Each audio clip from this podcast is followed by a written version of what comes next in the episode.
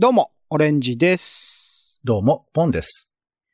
世の中全部種にしよう種ラジ、よろしくお願いします。よろしくお願いします。種ラジは、毎日の興味の種をあなたと一緒に拾うポッドキャストです。お相手は、東京の街をふらふらマイペースに散歩するお天気散歩人のポンと、映画、演劇、音楽、アート、何でも大好き、カルチャー中毒者のオレンジです。自転車を買いまして、あら。オレンジさんはマイ自転車ってお持ちなんですか？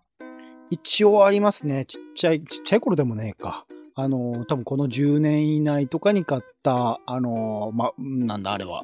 シティサイクル的なやつ。はい。あります。うーん私はね、もうね、なんかボロボロのちっちゃい自転車をずっと乗ってたんですけど、さすがになんかちょっと走りが悪くなってきて、ギアがうん。まあ定期的に取れるみたいな感じだったから、あれあれ危ない。そう、それでね、買ったんですよ。えー、26インチかな。うん。わ青い。そのインチって何？あ、知らない？あの、はいほら、タイヤのサイズが、あの、インチで表されてますよね。へえ、そうなんだ。インチ単位なんですね。えあんまり、え自転車自分で買ったことないの？あでもその時買って以来ですよ。その時買った時も、多分うんドンキ違うな。どっかの通販かなんかで買ったんじゃないかな、多分。あんまりインチとか意識して買ってないことはないです、多え分。ー？通、え？通販で買ったって、その、そうか。まあでも確かに僕も意識してなかったにはなかったんですけど、やっぱその、なんか、可愛い自転車って結構ちっちゃい、タイヤのサイズがちっちゃい20インチみたいなのがあるのね。うん、うん、うん、うん。で、それだとまあ、なん、なんていうかまあ、うんおしゃれ感があるんですけど、あんまりスピードが出ないわけですよ。うん、うん、うん。で、タイヤが大きいと、やっぱその、んなんていうか、まあ、なんていうか、物理的なルールなのかな？なんか早く走れるわけ。うん、うん。え？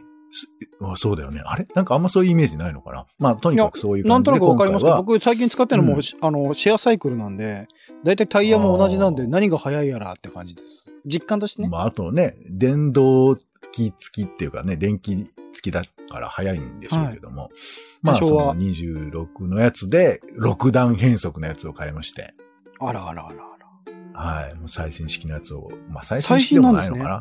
うん、うん。まあ、俺の中でね、俺の中では最新なんだけど、うん、それを買って、で、なんか、一応、えー整備してくれるから、まあ、後で取りに来てください、みたいな感じで、うん。いくらぐらいだったかな？3, ?3 万いくらだったかな ?3 万ぐらいのやつなんですけど、別にそこまで高くもない。多分その店では標準的なやつで。ですけど、高いんだよ。だからあの電気、電気のやつついてるやつとか、10万とかしちゃうからね。。そうですそよね。う。だからまあ3万ぐらいのやつを買って、で、整備してあるっていうんで、えー翌日かな取りに行って、で、どうもって言ってさ、なんか、あの、家の近所に自自転車があるから、そんな遠くに行く必要はないんだけど、なんかこう遠出しちゃいたくなったよね。なんだか。うん、うん、うん、うん。ややっぱこう、自前の乗り物ってさ、な、なんだろうね。だから車とか僕持ってないんですけど、まあ、乗、乗りたくなる気持ちってなんかそういうことなのかなと思うんだよね。うん、特にスピードが出るわけ。今までの自転車と比べて。うん、うん。だから、なんかその、通、乗ることの気持ちよさみたいなものを感じたくなるっていうかさ、うん、うん、シューシュー進んでいくから、だから目的何にもないのに、なんかあっちの遠くの方まである焼肉屋さんまでとりあえず行って、別に焼肉食わないよ。食わないけど、おう焼肉の匂いがするっつって戻ってくるみたいな、そんな、えー、20分ぐらいのツーリングをしちゃいましたけども。あら、いいですね。自転車に久々にこうなんか乗る楽しさみたいなのをちょっと感じたので、なんかうん。いいなと思いますけど、そう、だからそれがね、えー、2023の、えー最後の買い物ということになってます。僕、ちなみにですけど、あの、通行、普通にシェアサイクルで通行していて、なんか赤信号だったのかな？ちょっと覚えてないですけど、こう、短い横断歩道をこう渡ったところで、ちょいちょいってこう制服着てるおじさん、えーおじさんでもねえか、俺と同い年ぐらいかな？のお兄ちゃんに捕まって、あの、うん。黄色い紙をもらいましたよ。ど、え？だ、それは、えー、警察官ってことですか？そう、なんか、あの、なんだっけ？今、あれですよね、自転車の青切プをがっつりやろうっていう施策が進んで、もう施行してんのかな？で、あの、自転車、自動車とかと同様にそういうものを取り締まっていこうみたいな動きがあるらしくって、警察もその動きでなんか、あの、特定の場所で貼っていて自転車が違法、あの、違反を起こさないかのチェックをしてるみたいですよね、各所で。違反してたってことなの？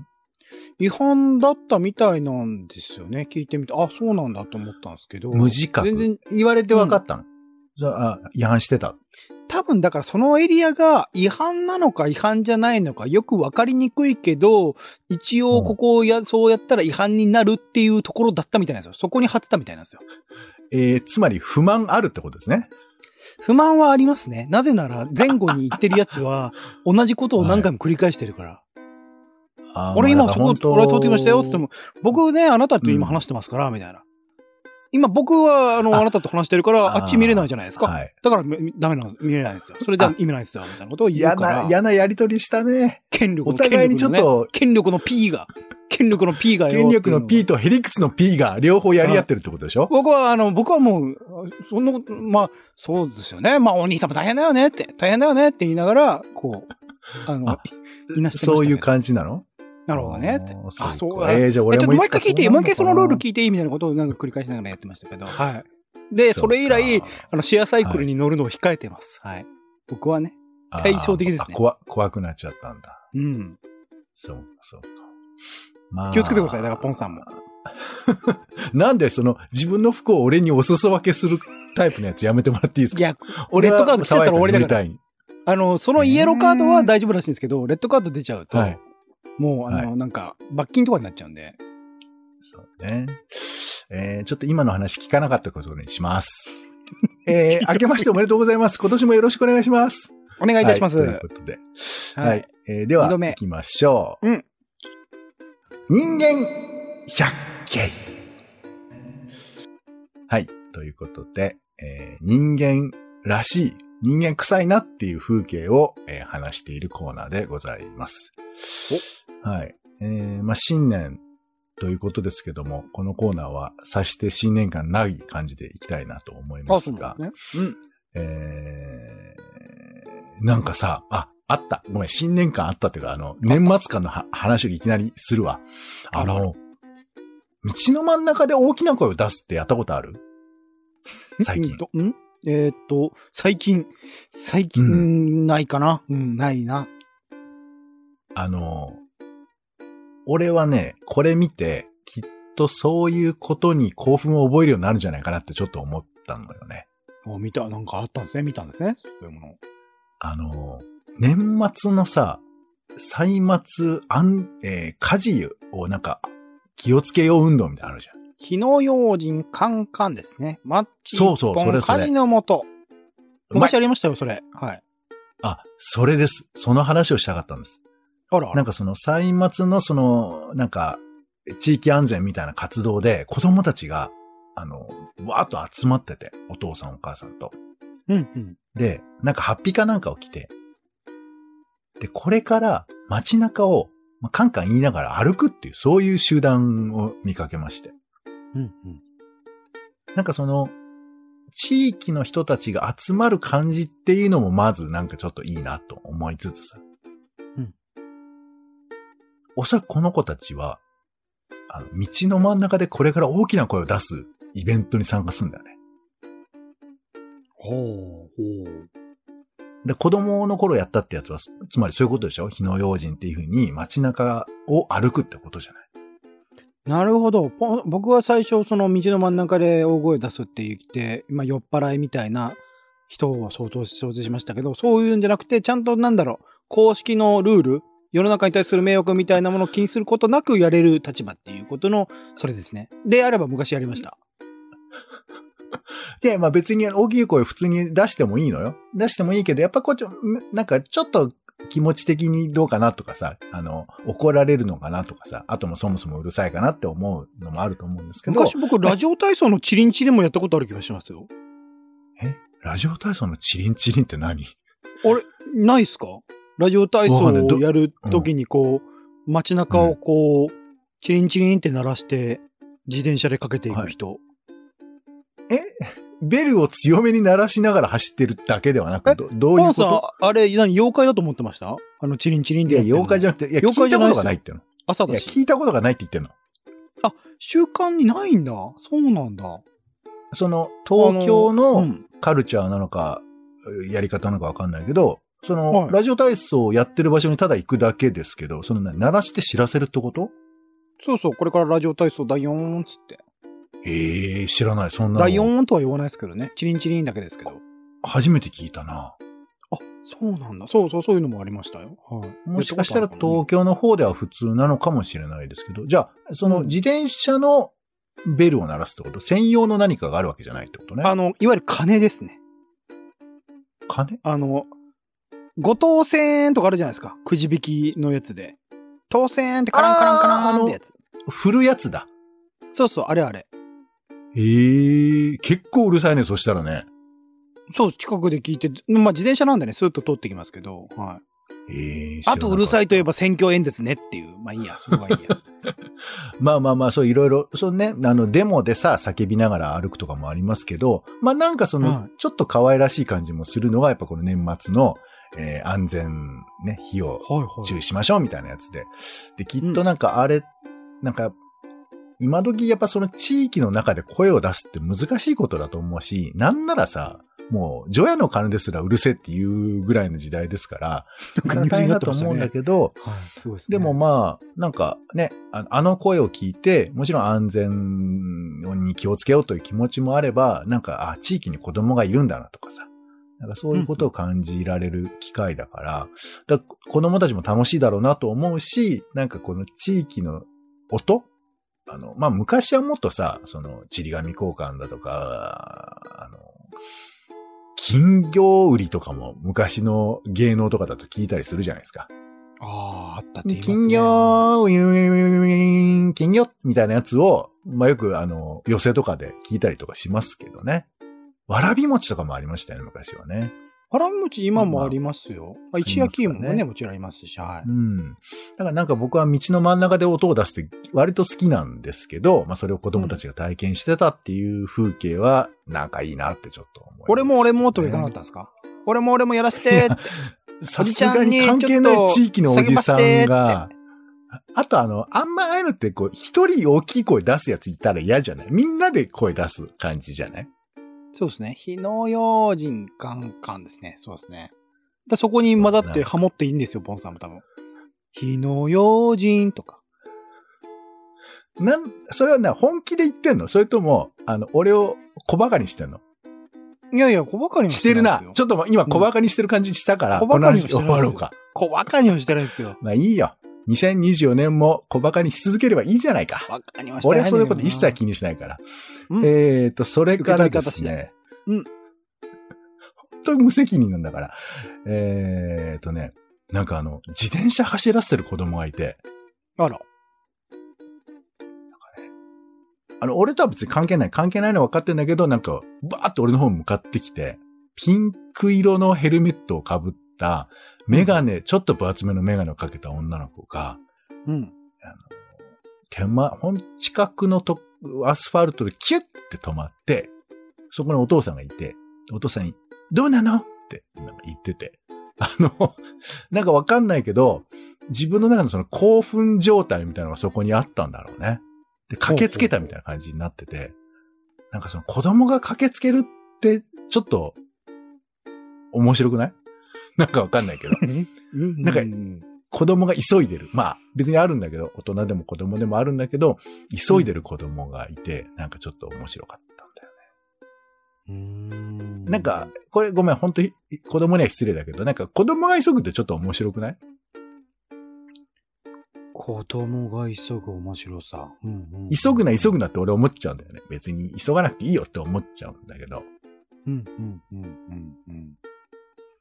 まあ、大人もり、実感音、ないいや、なんだろうね、大人の方が急ぐ理由が、わ、でもなんだろうね、これはまあ俺の偏見なのかな。なんか子供が急いでるとなんか笑っちゃうんだよね。まあでも、あの、いわゆる通学の時間帯とかになってくると、大体急いでるんじゃないですか、子供っていうのは。だからそれがおかしいっていう話よ。ああ、おかしみを感じるんか。そっか。うーん、でもわかる。慌ててる朝慌ててる子供とかさ。うんでもおじいちゃんだって合わせたら面白いですよ、多分。ああ、え、その、俺たちぐらいの少年が慌ててると、無様って思うのかな？うん、なんぶつかりおじさんかなって思われちゃうんじゃないですか、やっぱり。ぶつかりおじさんってし知らないから。でもなんかお、なんだろうね？おじさんは急ぐと見にくくなっちゃうの？おばさんはどうなんだろうね？なんでしょうね。ああ、でもわかんない。おじさん、おばさんは、そのデフォルトかもしれないね、急いでるのが。そうなってきちゃうと、もう、あの、なんて言うんだろう。めでようっていう気持ちにはポンさんならないんじゃないですか？きっと。でも逆におじさんとかはゆっくりしてる方がなんか面白いよね。ああ、でもそうですね。おじいちゃん、おばあちゃん見てると、そうですね。ゆっくりしててほしいなとは思っちゃいますね。それはでも、ああそうですね。偏見かもしれない、これは。おじいちゃんになったら慌ててるのが面白いけど、おじさんぐらいだったら慌てないおじさんがちょっと面白い感じが俺はあるね。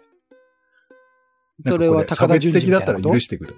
高田純次？高田純次は慌ててない。あいつがおじいちゃんじゃないかっていう説もありますけど。純散歩で走ってる高田純次見たことない気がしますよ。ああ、いや、んと、あれ、どっちで言ってる？おじいちゃんで言ってる？おじさんで言ってる？どっちで言ってる？だって年齢的にもうおじいちゃんでしょ？どう見ても。いや、だから、高田純次が慌ててたら面白いんじゃないって俺は言ってる。ああ、逆にね。そういうことね。だからよく見る様子を、の逆がおかしいってことかなと思うんですけど。なるほど。あ、でも、そうだね。え、え、でも、え、うんあ、そっか、おじいちゃんは急がないもんね。そっか、そっか、そっか。なるほど。そのギャップの楽しさっていうのはね。そうそうそう。だから慌ててんのに全然進んでないみたいな。まあちょっと失礼なのかもしれませんけど、そういう気持ちも。あれ面白いですもんね。あの、ディズニーのあの、怠け者。えっ、と、ズートピアのやつ。ズートピアの怠け者。知らないですか？ぜひ見てください。ズートピアに怠け者が出てくるのかな？はい。はい。いい映画なんで。はい。な、怠け者が出てくるの？わかった。じゃあちょっとこの話やめよう。はい。出てきますんで、ぜひ見てください。はい。多分見ないと思います。なんえでやねんー、では、なんでなんでやねんやねんって、その使い方おかしいだろ。えー、ということで、では、行きましょう。本編です。はい。えー、ということで。ちょっと早いですね、こえー今日は。あと13分ぐらいありますよ。はいえじゃあ余談しとく？いいよ。いやいやいや、いいんですけど。いや、むしろ安心してます。あ、今年はこれで行くんだなって。本編をちゃんとやるんだなって思うと、安心してる気持ちもあります。はい。えー、ということで、じゃあまあ今回はまず1本目として、えー親と散歩してみた話。あら。まあ私あの、えー2024年の正月は、まあお、親というか、まあ実家に帰りまして、親と過ごすという時間を、まあ、満喫したわけなんですけど、まあそうは言っても2日3日なんですけどね。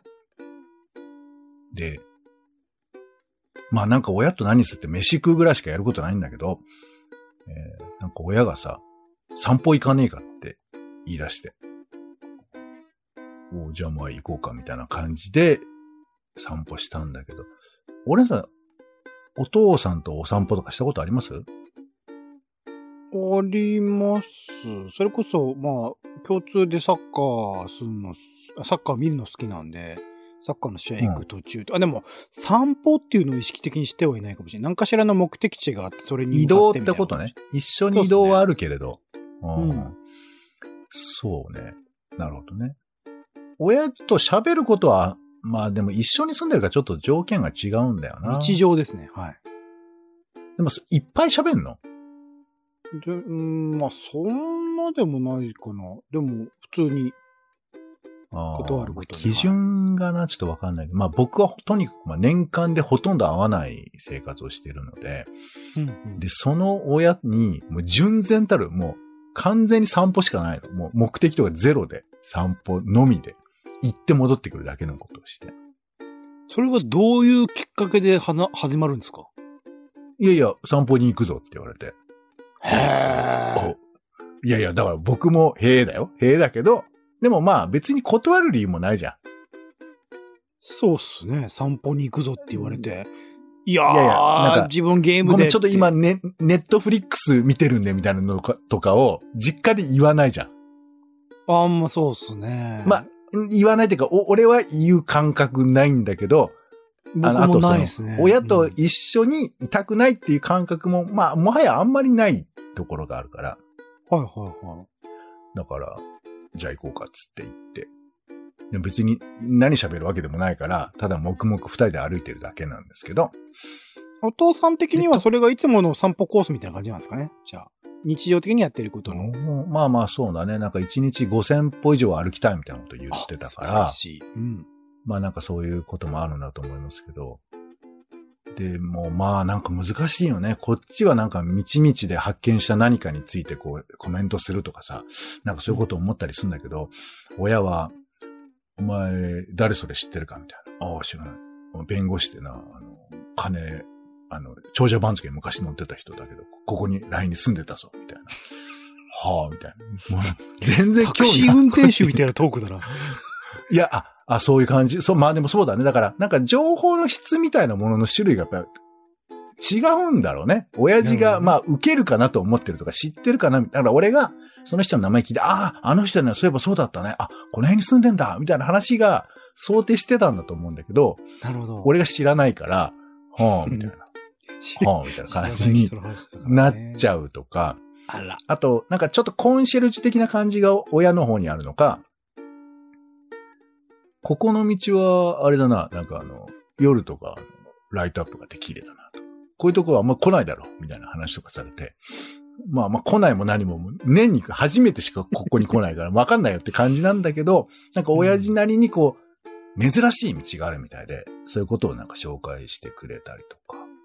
なんかね、そういう、ちょっとした、ほんと15分20分なんですけど、なんかすごい価値観みたいなものが、め、まあ、当たり前ですけどね。特にほら、なんか目的のある話をしてるわけじゃないからこそ、こういう、まあ散歩の時、そもそも、親父と歩いたんだけど、まあ親父もあんま喋って歩いてるわけじゃないと思うから、うんうんうん。なんか、まあ本当はもっと大事な話したかったのかなとかさ、いろいろ思ったりもするし、もしくはもっとこういう何気ない感じでよかったのかなとも思ったりもするからさ、なんかちょっとね、もっとなんか日常的な話とか、あ、でもなんかあの、すごいなんか自民党に怒ってたね、あの、6億のパーティーみたいあらあな。ら。あ6億、そう、まあまあ怒ってたっていうか、あんなの昔から誰でも知ってたことじゃないかっていう風な、つ、すごい突っ込みみたいなこと入れてて、親父がこんなこと突っ込むんだと思ってちょっとびっくりしたのね。結構いつも冷静で、そんな政治のことで怒るみたいな人ではなかったから、大丈夫ですか？あれ YouTube とか見てないですか？大丈夫ですか？あー、まあ、どどうだろう。あんま聞かないけど、はいなんかよくね、最近はその、えー、何、右だ左だ、極端な映像を見て偏っちゃうみたいな、なんか、都市ご高齢の方がねあの、まあうん何回も何回も、まあ、朝日とかでも特集してましたけど、そういう動画を見始めちゃうと、そういう動画に関連した動画でどんどんどんどん次々レコメンドされちゃうから、自動的にそうなっちゃうっていうのはケケースとして結構あるみたいですね。うん。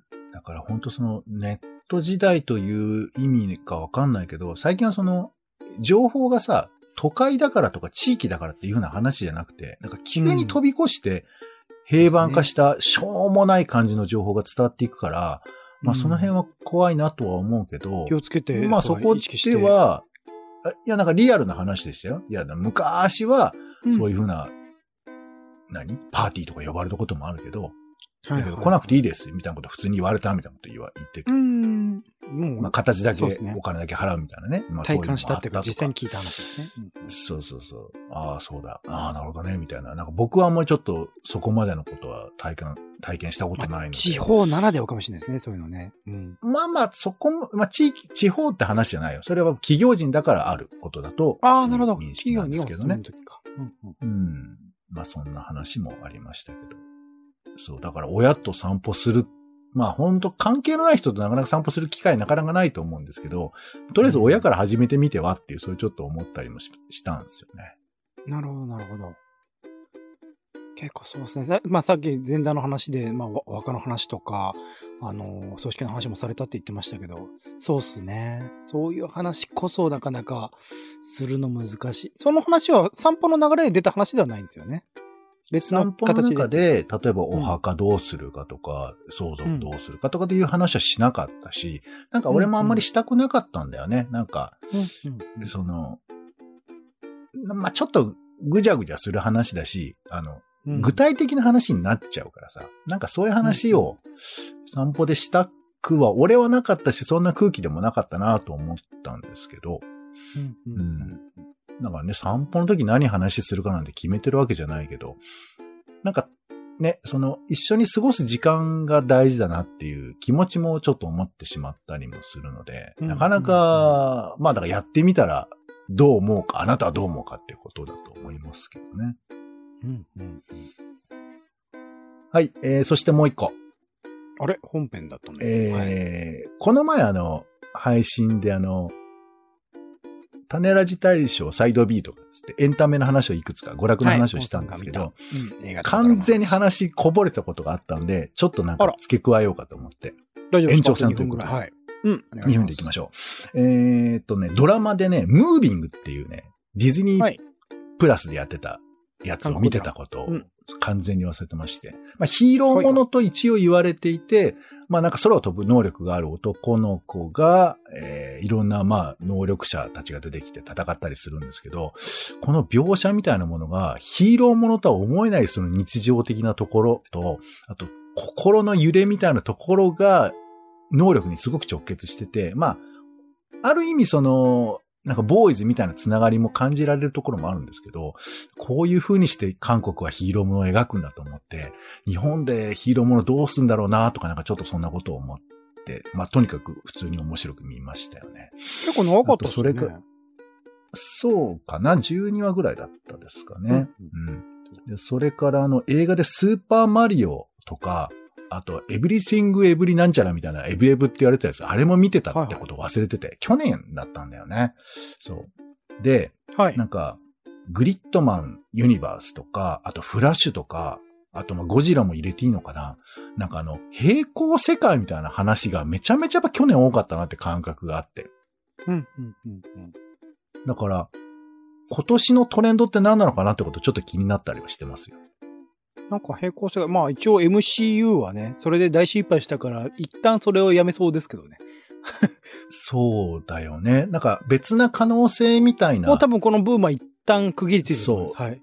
でもまあ、ゴジラも僕らにとってはもう、あの、平行世界じゃん。ねあのゴジラがいつ出てきたかっていう風な可能性を毎回試してるってことだから。今、それ、モナークって Apple TV プラスでやってるやつはまさにそれですよ。現代に普通にゴジラがいる世界。ゴジラとか怪獣がいる世界。ああ、そうなんだ。だからまあなんかそういうことを僕らは再生産しながらエンターテインメントっていうものを再構築するという遊びをずっとやってはいるんだけれど、それをメインにしているかどうかっていう意味で、まあ来年、2024年がどうなるのかなっていうのがちょっと、なんか改めて思ったって感じですね。ね。うんうん。はい。で、それから一応もう駆け足よ。来年、2024年気になる映画。今年ね。えーはい、2024年。はい。緊急取調べ室ザムファイナルがやるかどうかっていうのがまず一つ。あります。はい。あそれからね、えーっと、藤山コットントンっていうね、障害福祉サービス事務所のを描くドキュメンタリーなんですけど、これはね、あの、東京、自転車ブラブラ節っていう作品を撮った人の作品なので、うん。ちょっとどんな風に描くのかなとか、僕もちょっとあの、えー障害者施設この前ちょっと遊びに行ったりとかあったので、ちょっと興味があるなとか、あとフィリピンパブ城の社会学っていう映画があって、これドラマの映画なんですけど、うん。えーまあ元は新書があって、それを映画化した作品とか、あとジョーカーの続編とかね、はい。あとラストマイルっていう映画もありますね。これあの、えっ、と、なんだっけ？えー乃木明子さん。乃木明子さんとかのやつはい、ですよね。ミュウ、ミュウとの同じ世界の話ね。そうそううん。今度はなんか配送会社の話みたいですよね。ちょっと、うん、爆発らしいですね。ボンボンボンって言ってました。ということでいろいろ映画もありますんで、えー皆さんもちょっとね、余裕のあるうちにチェックしてみてはいかがでしょうか。ということでございます。はい。ということで、種ラジはツイキャスでライブ配信をしているほか、Spotify や Apple Podcast などで、えー週何回か配信をしておりますので、ぜひお聞きください。お便りもお待ちしております。ということで、お時間です。次回もよろしかったらお聞きください。お相手はカルチャー中毒者のオレンジと、お天気サンポリンのポンでした。種ラジ、また。また